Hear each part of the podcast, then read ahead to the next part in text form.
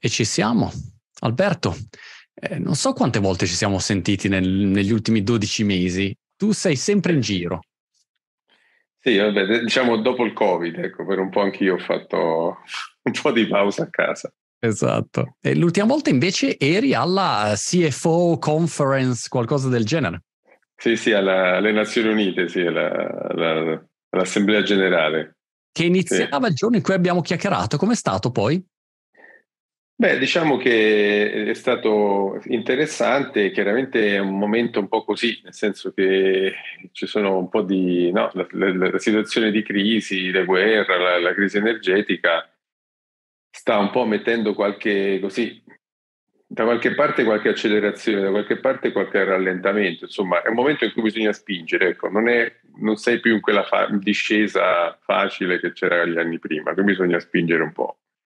Ecco, volevo capire infatti questo perché ho parlato con diversi tuoi colleghi e anche diversi esperti e ehm, diciamo mi sembra di capire che ci sia una chiara visione di dove si va a parare, no? rinnovabili, decarbonizzazione, eccetera. Però nel momento storico contingente, dall'altro lato, bisogna fare i conti anche con, con quello che sta succedendo.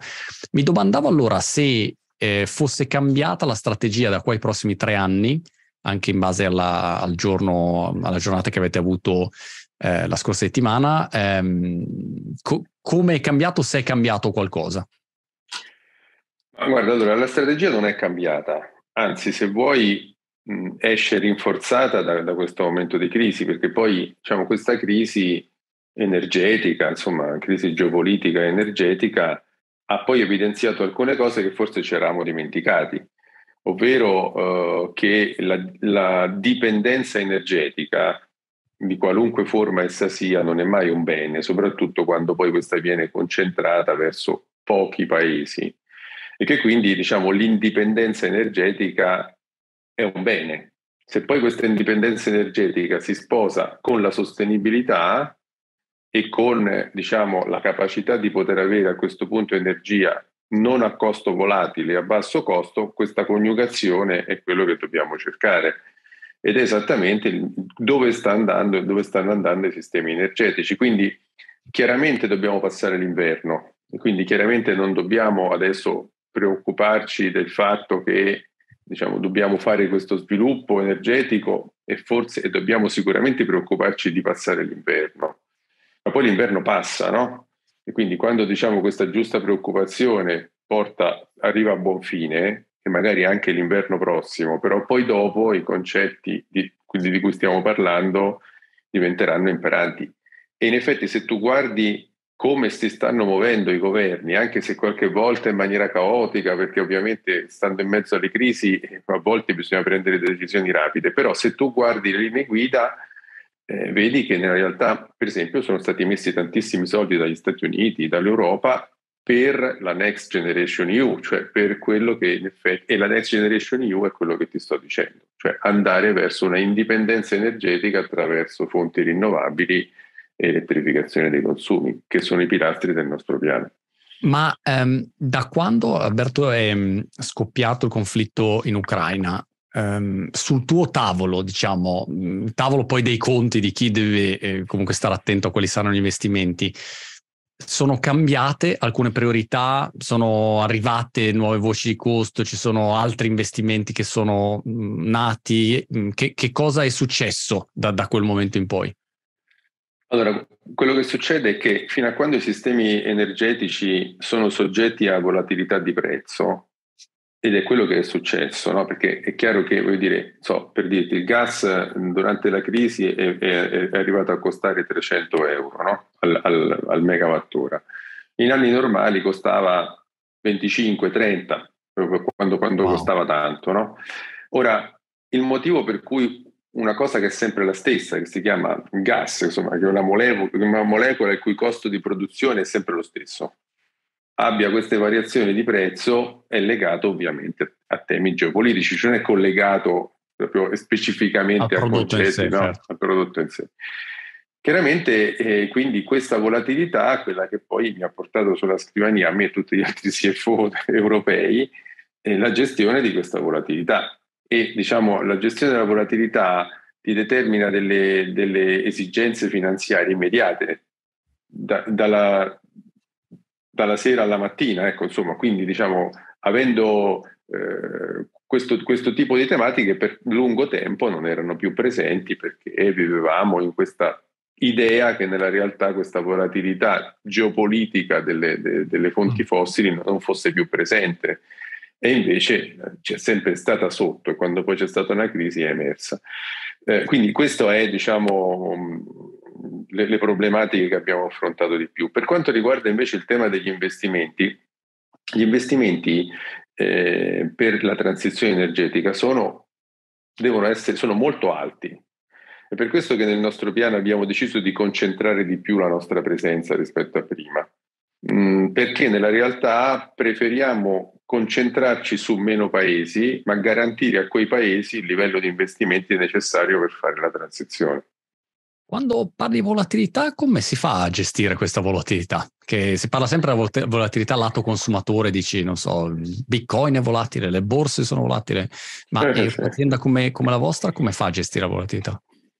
Eh, allora, diciamo, eh, eh, innanzitutto noi normalmente gestiamo la volatilità perché operiamo eh, diciamo, con dei derivati di copertura del rischio, cioè noi sostanzialmente nel momento che abbiamo disponibilità una cosa, fai conto, non so, la, l'energia elettrica che noi produrremo l'anno prossimo, siccome questa verrà prodotta con delle materie prime tipo il gas, per dire, o tipo che sono volatili, noi non, cerchiamo di fare in modo che questa volatilità non ci sia, cioè fissiamo il prezzo direttamente nel momento in cui diciamo, abbiamo queste materie. Quindi sostanzialmente cerchiamo di evitare che i nostri risultati e anche i prezzi ai clienti siano soggetti a questa volatilità. Infatti, se tu vedi quest'anno, no, i nostri clienti, ma anche gli altri operano così, eh? quindi comunque insomma i nostri clienti e anche quelli degli altri utility grandi non hanno avuto fino a novembre incrementi di prezzo rispetto a quello che stava succedendo. Quando i prezzi erano a 500 euro, i nostri clienti continuavano a pagare i prezzi dell'anno scorso. Perché siccome noi in anticipo fissiamo il costo della nostra produzione, anche in anticipo fissiamo i prezzi ai clienti. Questo diciamo, è come noi operiamo in volatilità. Poi ovviamente questa diciamo, operazione in volatilità quest'anno si è tradotta in, in insomma, delle tensioni finanziarie perché i mercati standardizzati richiedono delle garanzie in denaro per, che, sulla, in base a questi contratti che tu devi adeguare man mano che se i prezzi salgono. Quindi fai conto, io ho venduto il mio gas a 30 euro, se il gas va a 300, i mercati standardizzati mi chiedono di, di, di depositare la differenza a garanzia del contratto. E questo è quello che si chiama marginazione che ha portato molte aziende a, a, a tensioni finanziarie importanti e altre a, come Uniper a dover essere nazionalizzata perché aveva diciamo, un'esposizione che non era più gestibile dalla società. Quindi questo per esempio è come la volatilità ci ha impattato a livello finanziario. Chiaro. Una parte diciamo la margin call come quando fai appunto un prestito e poi hai sì. un collaterale a copertura, eh, il valore collaterale scende e la margin call arriva per eh, aumentare, il, tornare diciamo allo stesso sì. livello di prima. Sei stato, Alberto, il primo a parlarmi di stakeholder cap- uh, capitalism un po' di tempo fa, un po' di mesi fa. Eh, argomento molto interessante. Poi da quando me ne hai parlato tu, uh, forse perché me ne hai parlato e loro hanno cominciato a fare attenzione, o forse perché le aziende hanno cominciato a parlarne, però ho visto che ha cominciato a diffondersi il concetto. E per cui questa idea che un'azienda non lavora solo per i propri azionisti, non è solo concentrata sugli utili per i propri azionisti, ma eh, ha un universo di stakeholder a cui ehm, dover fare riferimento. Mi domandavo, questa transizione energetica per tutti gli stakeholder interessati, che vantaggi porta? Perché eh, diciamo, in alcuni casi è chiaro, magari in altri lo è meno. Quindi volevo una tua panoramica rispetto a tutti i soggetti interessati.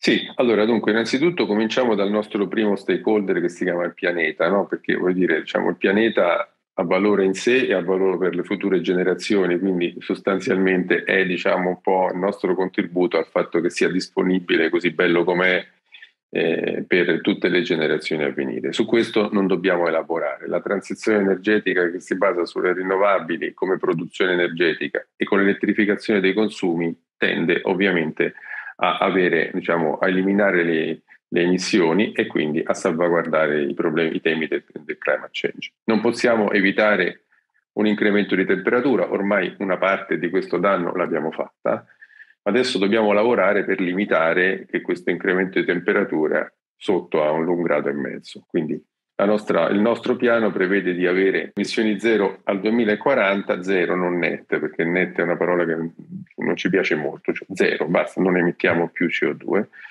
e, e, e su questo eh, è, è il nostro primo obiettivo.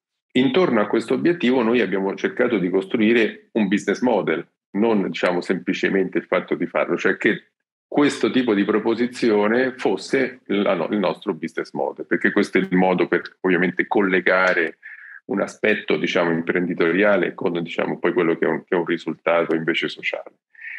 E dall'altra parte quello che, che noi eh, rappresentiamo è questo. Allora, all'interno di questo è chiaro che l'elettrificazione dei consumi, la produzione da rinnovabili, l'adozione di tecnologie nuove che si basano sull'elettricità, cucina induzione, pompe di calore, macchine elettriche, cioè tutto il mondo diciamo, della tecnologia è bello, molto più bello, molto tecnologicamente più avanzato, è più sicuro, è più conveniente e indirettamente fa questo, anche questo lavoro al, al, al pianeta che diciamo, non necessariamente tu devi perseguire come primo obiettivo, ma diciamo, la, l'economicità, la sicurezza, il trendy delle nuove tecnologie è qualcosa che possiamo offrire ai nostri clienti.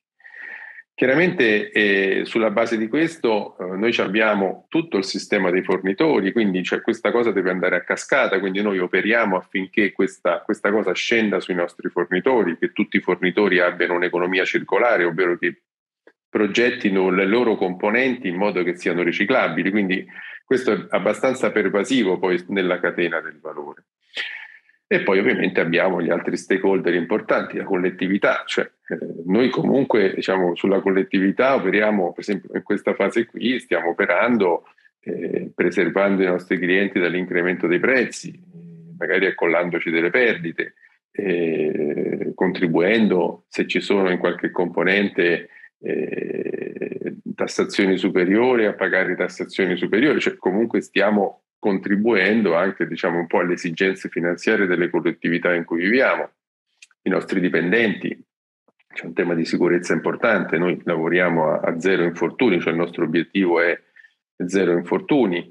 E poi ovviamente ci sono, come ti dicevo, politiche distributive importanti, cioè riuscire a concettualizzare anche la creazione di valore in un'ottica poi di distribuzione ai vari stakeholder, eh, quindi ti metti in, in un'ottica corretta l'obiettivo di crescere perché l'obiettivo di crescere non è quello di crescere l'utile a dispetto di chiunque altro, è di crescere come valore complessivo dell'azienda perché poi possa essere distribuito. Chiaro. Parlavi di protezione dei prezzi e mi domandavo nel momento in cui ci fosse una transizione effettiva sul rinnovabile e quindi sempre più energia rinnovabile mh, presente sul mercato, quale sarà l'impatto sui prezzi? Beh, guarda, allora, dunque, innanzitutto c'è, una, c'è un aspetto tecnico abbastanza semplice, no? Se tu usi energia da fonti fossili, il 50% di quello che paghi se ne va in calore. E il calore, diciamo, normalmente si disperde per l'atmosfera, quindi il 50% del tuo costo va in calore. se tu usi energia elettrica, l'efficienza de, de, di questa fonte è 90-95%, quindi diciamo che consumi quasi tutto quello che paghi, ok? Quindi questo come base di riferimento, per cui tu hai già una importante saving nel solo momento che usi energia elettrica, eh, diciamo, verso altri tipi di fonti. Poi se tu ci aggiungi il fatto che eh, appunto questa energia è prodotta sempre di più da fonti rinnovabili, le fonti rinnovabili hanno due caratteristiche. La prima è che il costo di produzione è più basso, quindi proprio come base di riferimento, diciamo, il costo di produzione rinnovabili risulta essere più basso. E il secondo è che non è volatile, ovvero che diciamo, se, se purtroppo, come speriamo di no, dovesse scoppiare un'altra guerra o un'altra tensione geopolitica sul gas, se un paese fosse tutto basato sulle rinnovabili, non ne risentirebbe per niente. Quindi la volatilità del costo di produzione tende a, tende a zero, tende a valori bassissimi rispetto appunto a quella che stiamo vedendo adesso. Queste due cose combinate sono, sono due cose che chiaramente porteranno al fatto che noi avremo una sostituzione tecnologica, perché il problema non è il se, il problema è in quanto tempo. Chiaro. Un'ultima cosa, Alberto, poi ti lascio andare. Quali sono le tempistiche? Cioè, mh, quali tempistiche prevedi realisticamente? C'è in questo momento un conflitto in corso, quindi è ovvio difficile capire se, come, quando termina, quindi ci sono mille variabili che uno non può controllare, però diciamo indicativamente, se tu oggi dovessi dirmi, guarda Monti, io più o meno mi aspetto questo, mi aspetto che si arriva a essere con eh, gran parte di energia rinnovabile prodotta entro 5 anni, 10 anni, 20 anni, 50 anni. Che, quali sono le previsioni temporali?